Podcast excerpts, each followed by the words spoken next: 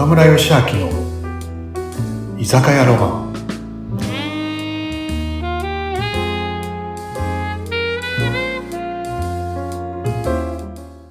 皆さん、こんにちは。岡村義明です。あの、今日からね、あの、ポッドキャスト、あの、始めさせてもらいます。よろしくお願いします。それにあたってね、あの、昔から仲良くさせてもらってるうなみさんにね、あの、お手伝いをしてもらうんでね、うなみさんよろしくお願いします。はい、岡村さん、今日から改めましてよろしくお願いいたします。フリーアナウンサーのよろしくおうな願いしますみくよです。よろしくお願いします。いやいや、いよいよね、本当になんかね、この前あの、本当に普段トークの中で、岡村さんと、いや、岡村さん、はい。語ること多いですから、番組面白そうですね、なんて言ってたら、本当に、よありがとうありがとうございます。よろしくお願いします。ろしくお願いいたしますさあ、今の心境はいかがですか？そうですね。うん。あの、楽しく、楽しいです。はい。楽しいです。はい。岡村さんといえばもうね、はいはい私はもうほら、結構長い間お付き合いさせていただいてわかるんですけど、そうです初めての方もね、誰？って思ってる人いるかもしれない。岡村さん、岡村さん、簡単に言うと、岡村さんってどんな人、どんな人ですかね居酒屋の経営者。ですかね居酒屋の経営者なんですけど、うん。まあその中で、まあ僕のこう、イメージっていうのは、看板のない居酒屋っていうイメージがあると思うんですよね。まあうんそれにあたって、あの、まあ僕はお袋がね、居酒屋をこうやってたんで、それを継いで今の僕があるんですけど、まあお袋のね、なんかこう、口癖、何、あの、僕がお店を手伝ってる時にね、うん。こう、いやいや手伝ってるじゃないですか。若い時にね。うんそうすると、いろいろお袋に怒られ怒られやってるんだけど、でもその中で、何、お袋のね、こう、いつも怒られてる中で、こう、でも口癖があって、それはいが吉明、商売っていうのは、うんお客さんにいかに来てもらうかじゃないよっていうのをよく言ったんです。いかに帰ってもらうかだよってよく言ったんですよね。で、若い時にはそれがよく意味わかんなかったんだけど、うんその、いかに来てもらうかを、お客さんにいかに来てもらうかを考えると、宣伝でいっぱいしたり、宣伝広告いっぱいしたり、でっかい看板出したり、生ビール安くしたりするんだよって。でもそれは大事かもしれないけど、本当に大事なのは、いかに帰ってもらう、いかに喜んで帰ってもらうかだよってね。いかに来てもらうよりも、いかに帰ってもらうかだよってよく言ってたんですよね。でもそれね、今の僕、こう、居酒屋やり始めてかっこいいなと思って、うんで、100%口コミのお店を作るって言って、その宣伝しない看板なその入り口がわからないってお店になって、うんそういうお店をいいっぱい、こう、7店舗とかややってるんですよね。だからなんか看板のない、まそのテーマで、なんでい宣伝もしないのに、看板もないのに、入り口がわからないのに、うんいつもお客さんで溢れてるんですかとか、だからそういうことを、なんかね、講演してくれっていうのから、こう、講演が始まり、はい。でそれを本に出しませんかってなって、うんで、本も出したり。だから、僕のイメージっていうのは、なんか看板のない居酒屋。で、やっぱり、岡村さんのスタッフってなんでそんなに元気なのとか、なんで生き生きしてるのとか、なんでいつも笑顔なのとか、そういうことを話してくれっていうことが増えてね。だから、あの、本も出版させてもらったり、ね、講演もさせてもらったんで、イメージは看板のない居酒屋だと思うんですよね、僕の。いやー、すごい。今もう凝縮してね、全部なんかお話してくださいましたけど。岡村さんでも、やっぱりね、はいこの大変な時代に、看板出さなくて、広告出さなくて、で入り口もわかんないようなお店に、どうやったらね、そんなお客さん来るんだろうって、多分ね、たくさんのそういう飲食店の経営者の人って、宿泊してると思うんですよ。そうですよねう。んそうなんですよね。うんそれでも常にこう人が溢れている人気の、もう私も何度もね、あの静岡の店行ったことありますけども、本当に活気のある、そして料理も美味しいし、居心地がいい居酒屋だなっていうのはね、もうね、実感しています。だから、なんか、うん、僕、こう、ふと気づいたときに、うん、いろんなお店をね、やっぱ繁盛店作りたいと思って、いろんなお店見に行ったんですよね。はいなんか、で、まあその時にはもう超繁盛店を作るぞって意気込みで、で、なんとなく自分の中で超繁盛店を作るには超繁盛店を見に行こうって思ってね。まあそんなこと言うと、あの、怒られちゃうのかもしれないですけど、でも、やっぱり超繁盛店は、とか東京かなみたいなの、僕の中で勝手にそういうのあってね。うんで、まあ、全国的にも有名な超繁盛店を見に行こうって見に行って、で、その時に、いろいろね、何年もかけて、い一日5、6店舗回るみたいな、休みの日にね。でそんなのが始まって、すごい。そうなんですよね。でも、こう、いろんなお店回った中で、まあもちろん料理が美味しいお店、うんで、作りがすごいいいお店とかね、接客が丁寧なお店とか、いろいろあったんだけど、同じお店に足を運ぶ、あ、行くことなかったんだよね。でもある時に、そんな生活を1年半くらいした時ね、ある一軒の吉祥寺のお店に通ってる自分に気がついて月に1回、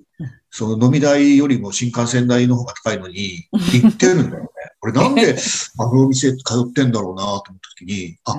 俺あの居酒屋さんに料理食べ行ってんじゃねえなって、俺お酒飲み行ってんじゃねえなって、俺人に会いに行ってんだなっていうことに気づいたんですよね。うん。で、その時に、あ、いいお店があるんじゃなくて、いいスタッフがいるお店があるだけ、いい人がいるお店があるだけ、うんいい居酒屋があるだじゃなくて、いい人がいる居酒屋があるだけ、いいスタッフがいる居酒屋があるだけなんだと思ったんですよね。で、人が輝けば、ね、お店が輝くんだ。繁盛店作りは人作りなんだと思ったんですよね。だから、それを思った時に、あ、お、岡村っていうお袋が始めたお店っていうのは、お岡村に酒飲み来てるとかね、料理食べ来てるよりもお袋に会いに来てるんだと思ったんですよね。だから、人で呼べるお店って強いなと思ったんですよね。一番大変じゃないですか。一番大変だから、それを構築したら、他が、料理って、まあ、そあの、何、調理師さんに怒られちゃうかもしれないですけど、なんか料理って比較的、こう、ね、レシピとか聞いたら、で、できそうな感じじゃないですか。うんでも人ってうん、なんだ、なんだろう、難しいですよね、人作り。だから、一番難しいところをやれば、他に、何負けないなと思ったんですよね。なるほど。だから僕は。人っていうことに、そうなんですよ。で、人に、ああの人に会いたいっていうモチベーションって、うん何よりもこう、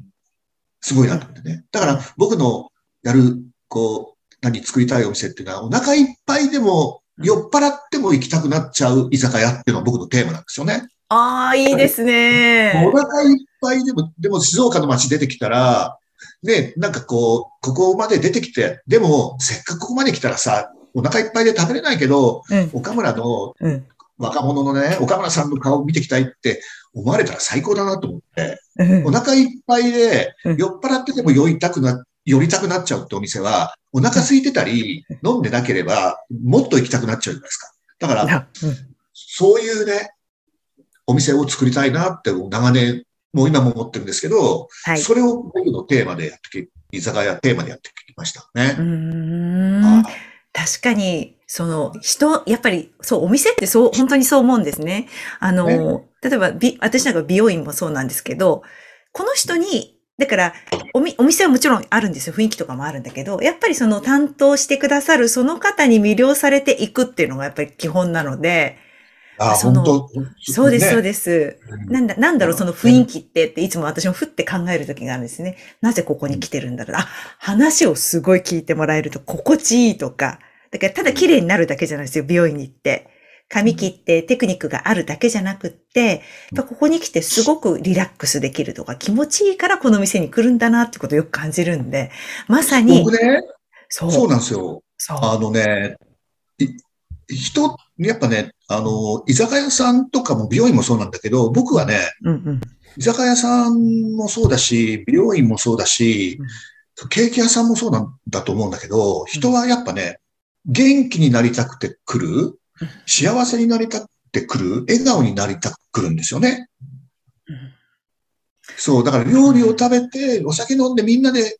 こうね、いろいろ話して、お元気出たって。で、岡村のスタッフと話したら元気出たとかね。うん。そう、さっきの美容院の話もね、美容院も、なんていうんですか、髪の毛を切りに来るじゃなくて、やっぱうん切ってうん、ね、綺麗な、なってうん、なんていうんですか、綺麗な鏡に映ってる、ね、自分を見て幸せな気持ちになったり、元気になったり、話してって思いません？